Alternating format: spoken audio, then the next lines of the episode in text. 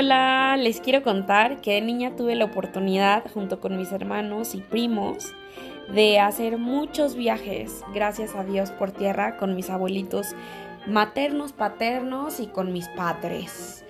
Y les cuento que además del viaje, el destino y de la convivencia que implica viajar en coche por horas con gente, las memorias también están conformadas pues justamente por estos rastros olfativos que quedan para siempre y por esas imágenes, esos, pásame los chetos, lo que sea, ¿no? Es parte de la convivencia y es parte justo de ese recuerdo.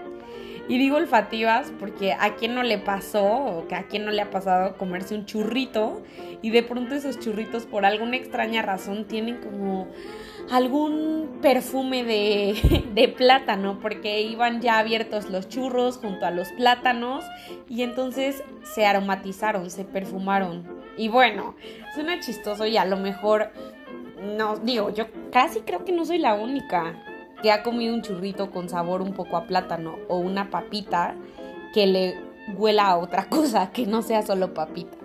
Y no en un sentido desagradable, sino en un sentido de que así pasa y así es la vida. Primero voy a empezar hablándoles de mis abuelitos paternos, porque ellos que en paz descansen. Cuando íbamos de viaje con ellos, de pronto mi abuelita, que siempre fue una persona muy sana y que abanderaba pues justo la nutrición y el comer bien y toda esta pues linda cultura que a veces he ignorado, empacaba huevos cocidos, jitomates frescos, eh, ¿qué más empacaba? Ah, papitas cambray, así cociditas, con su sal. Eh, en otros topercitos ponía mayonesa como para condimentar las papitas cambray que estaban ya con, con quesito con solo con hierbas. Y, y, pues básicamente eso, a lo mejor algunas tortas, así que mandaba hacer, que eran nada más así como de frijolitos, jamón, quesito panela y muy rico y ya, ni siquiera calientitas, torta fría de viaje. Y estaba padre porque mi abuelita Leti estilaba poner todo en una mega canasta y en esa mega canasta pues todo estaba mezclado y en servilletas y aparte siempre muy eco-friendly y todo. Entonces pues básicamente ese el lunch, morder un jitomate crudo, fresco, pues obviamente lavadito, muy, muy riquísimo, pero acompañado de una papita, había huevos cocidos que yo no, gracias, pero pues ahí estaban. La tortita, aguayabas. Y es a lo que iba con los olores, porque a lo mejor yo mordía la torta súper rica y tenía el perfume de la guayaba. Qué bueno, no pasa nada, es parte de la convivencia de esos itacates. Y ahora hablando de mis abuelitos maternos, también era súper divertido porque mi abuelita empacaba justamente churritos de sal, súper buenos, así churritos con ajonjolí y sal, eh, plátanos, eh, a lo mejor, eh, bueno, algo que nunca faltaba eran las chips ahoy, porque ella es super cookie monster, mi abuelita materna, entonces pues nos llevaba para todos, así muchas galletitas, y pues también había algo de torta o un sanduichito, y vuelvo a eso, ¿no? O sea, son parte de la experiencia. Y a todo este lunch que llevamos, en México se le conoce como el itacate, que es el para llevar. Entonces, pues en todos estos viajes, desde los arrieros hasta tiempos modernos, pues ha existido el pues tener un lunch, algo pues to grab, algo to go y que te acompañe en el camino, porque finalmente pues es nuestro motorcito, es nuestra gasolina, ¿no? Y tenemos que comer y es parte del lunch y creo que esta cultura es muy importante porque también tanto evita el gasto como evita estar separando mucho, como evita el comer, se supone más garnacha porque pues estás comiendo algo que es un lunch preparadito en casa. Y entonces el refrán que les quiero compartir el día de hoy es que cuando el viaje es malo, desde el Itacate empieza. El Itacate es desde el lunch que estás llevando, ¿no? Entonces, este refrán, que está súper bueno, quiere decir justamente eso. Si de pronto eh, hay señales desde el principio de que... Eh, pues las tortas estaban mal, ¿no? El jamón estaba podrido. O que se te cayó un topercito que llevabas con algo ahí en el coche y todo se manchó. O que X, ¿no? Entonces son señales como de que, bueno, si desde el principio está empezando mal, ¿qué te espera, no? O sea, si desde el para llevar que te va a acompañar en el viaje, pues, ¿qué viene más adelante? Y esto sería lo que el día de hoy yo creo que conocemos como las muy famosas y populares red flags. Que no soy fan ¿eh? de las banderas rojas y a lo mejor no soy fan porque tengo pues la firme creencia de que no dicen demasiado y que estas banderas al final del día pues etiquetan más que otra cosa. Yo creo que muchas personas que son expertas en la materia podrán estar en contra de lo que yo opino y a lo mejor por eso mis problemas de vida, pero pues yo solo les comparto eso. Muchas veces nos la pasamos eh, creyendo tener el derecho de etiquetar, eh, ay, banderita roja o red flag a esta persona con la que estoy saliendo porque eh, cuando llegó la cuenta no la dividió o sí la dividió. Entonces es como que, uy, ya es muy depende de las creencias. O, ay, banderita roja, porque cuando fui a cenar con una amiga y no invité a mi este, pretendida, pretendido, se molestó y se puso así como celosín, celosina. Entonces, pues banderita roja, ay, banderita roja, porque todo el tiempo habla con su mamá y es super mamitis. Oye, y cada quien tenemos historias diferentes y también presentes diferentes.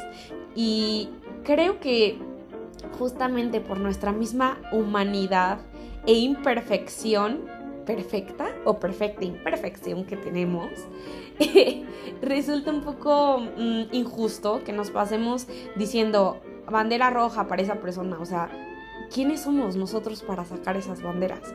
Ok, podemos tomarlas como advertencias si no quieres repetir como ciertos patrones y pues muy aceptable también pero no estoy tan segura de lo de banderas rojas ok bandera roja si ya no quieres salir con alguien que toma demasiado y sientes que pues no quieres vivir eso ni en tu presente ni en tu futuro y si para ti eso es algo que no quieres pues bienvenido y adelante, pero no ni andarlo comunicando con todo el mundo, ni tampoco cuando tú estás contando una historia es tan agradable que alguien te diga, uy, hizo eso en su segunda cita, bandera roja, amiga, date cuenta, o sea, no lo sé. Entonces, un poco las banderas rojas serían como cuando el viaje es malo desde el te empieza pero no creo que siempre, porque justamente eso, puedes eh, planear que vas a un viaje y te cancelan, ¿no? O es más, así, desde bueno, bueno,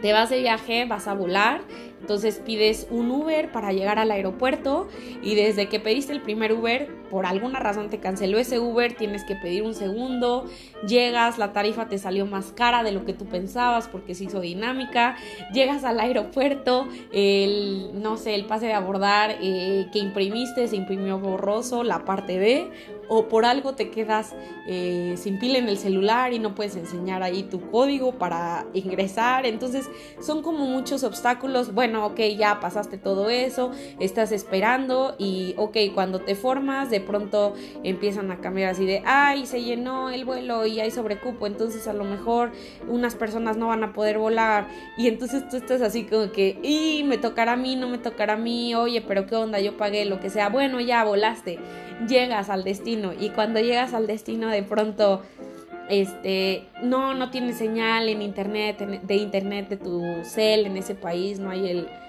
¿cómo se llama? roaming o lo que sea, ¿no? Entonces, son como señales de podrías no estar ahí, pero creo que somos tan grandiosos que justamente pues también hay algo que dice que el que persevera alcanza. Entonces, pues por un lado, seamos eh, sensibles en cuando tomar en cuenta todas estas advertencias y no necear, dijera mi mamá, no hay que necear. Y por otro lado, cuando te dispones a pasarla bien, la vida puede ser tan buena como quieres que sea o tan pésima y horrible como quieres que sea también, ¿no? Hace poco tuve una discusión con una persona y una discusión tan pequeña puede llegar a ser tan grande como quieres que llegue a ser o tan chiquita como tú desees. Entonces, ay, depende mucho de ese cambio rapidísimo en las preferencias, eh, de en qué quieres dejar tu energía y, y, a qué se la quieres quitar. Y nada, nada más les quiero decir que me recuerdo como esta modernidad de las red flags, esto de cuando el itacate es malo desde, así cuando el viaje es malo, desde el itacate empieza. Desde el principio y desde el launch están las advertencias. Y si aún así realizas el viaje y te topas con cosas negativas, pues desde el Itacate estaban las banderitas rojas de que no viajaras. Y también en cuestiones de la vida, si por algo tú decides ignorar, primero decides etiquetar y te decides con esa este, autoridad de empezarle a sacar banderas rojas o detectar banderas rojas a una persona y sales con esa persona o te involucras en ese trabajo que desde el principio parecía que no era para ti y ahí estás y al final salen más las cosas, les recuerdo algo, se puede volver a empezar, siempre, en esta vida, en cuestiones laborales, en cuestiones amorosas, en cuestiones familiares, por más pleitos, al final existe el perdón. Por más enojos, al final pues existe también la armonía y la paz y la alegría. Entonces es posible y es parte de la vida equivocarnos. Ok, no siempre vamos a estar al pendiente de las banderas rojas y obviamente si existen las banderas rojas y las alertas, habrá las que veamos y las que no veamos y aún así nos adentramos en la vida y es la riqueza de gozarla. Entonces, a pesar de que aunque el viaje es malo desde el Itacate empieza, lo importante es el viaje. Y lo importante también es el Itacate. Entonces disfrutemos cada etapa desde el lunch con eh, torta aroma a guayaba hasta el más rico y delicioso atardecer con perfecta paz, eh, sentimiento de la misión cumplida y, nada, pues les mando un abrazo. Hace poco celebramos la independencia de México y para mí es un honor estar hablando de estos refranes eh, mexicanos y parte pues, del, pues, de la cultura mexicana para ustedes que están en cualquier rincón del mundo o en mismo México. Que estén muy bien y pues cómanse una tortita en honor a este refrán de cuando el viaje es malo, desde el Itacate empieza. ¡Hasta luego!